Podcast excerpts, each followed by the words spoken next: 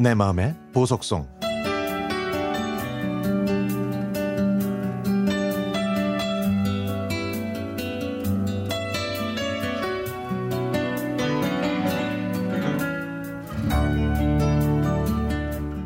저는 올해 3월부터 홀로 지내시는 어르신들께 반찬을 배달하는 봉사활동을 하고 있습니다.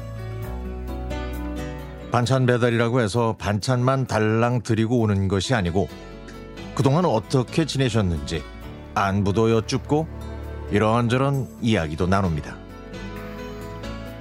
일주일에 한 번씩 가는 봉사니까 벌써 40회 정도 방문했죠. 솔직히 봉사하러 가는 길이 귀찮을 때도 있었습니다. 저도 속물인 사람인지라 아 유급도 아닌데 그냥 가지 말까? 그냥 내 생활이나 할까? 하는 생각이 들 때도 있었지만 그때마다 저를 기다리시는 어르신들을 생각하면 도저히 그럴 수는 없었죠.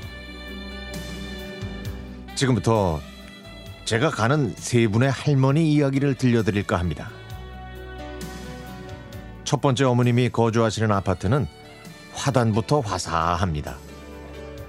화초나 간단한 먹거리를 키우시는 첫 번째 어머님은 제가 갈 때마다 한 시간 이상 그동안 있었던 이야기들을 해주십니다.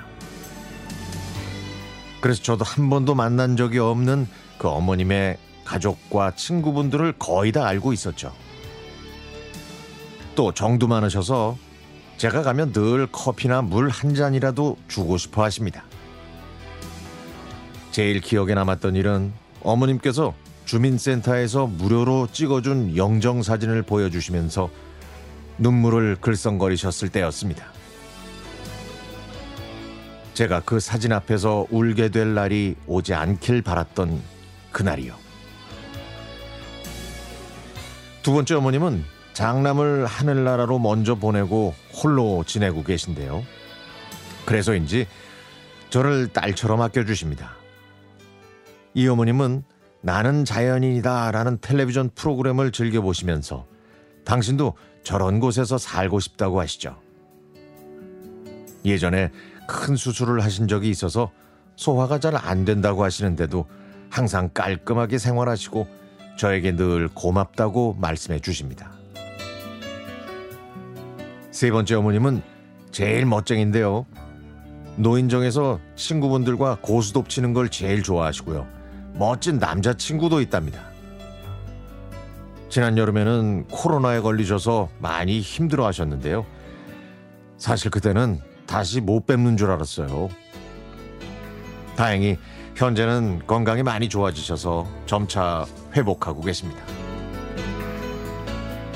이 세 분의 어머님 댁을 방문해서 대화를 하고 있으면 저 자신뿐만 아니라 부모님과 주변 사람들에 대해서도 되돌아보게 됩니다.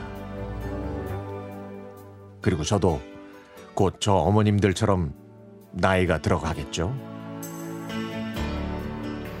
제가 세상에서 받은 게 많아서 이제는 돌려주는 것으로 시작한 이 봉사활동. 지금은 시작이지만 여건이 되는 대로 계속하려고 생각하고 있습니다. 제 인생도 건강하고 이 일도 건강하게요.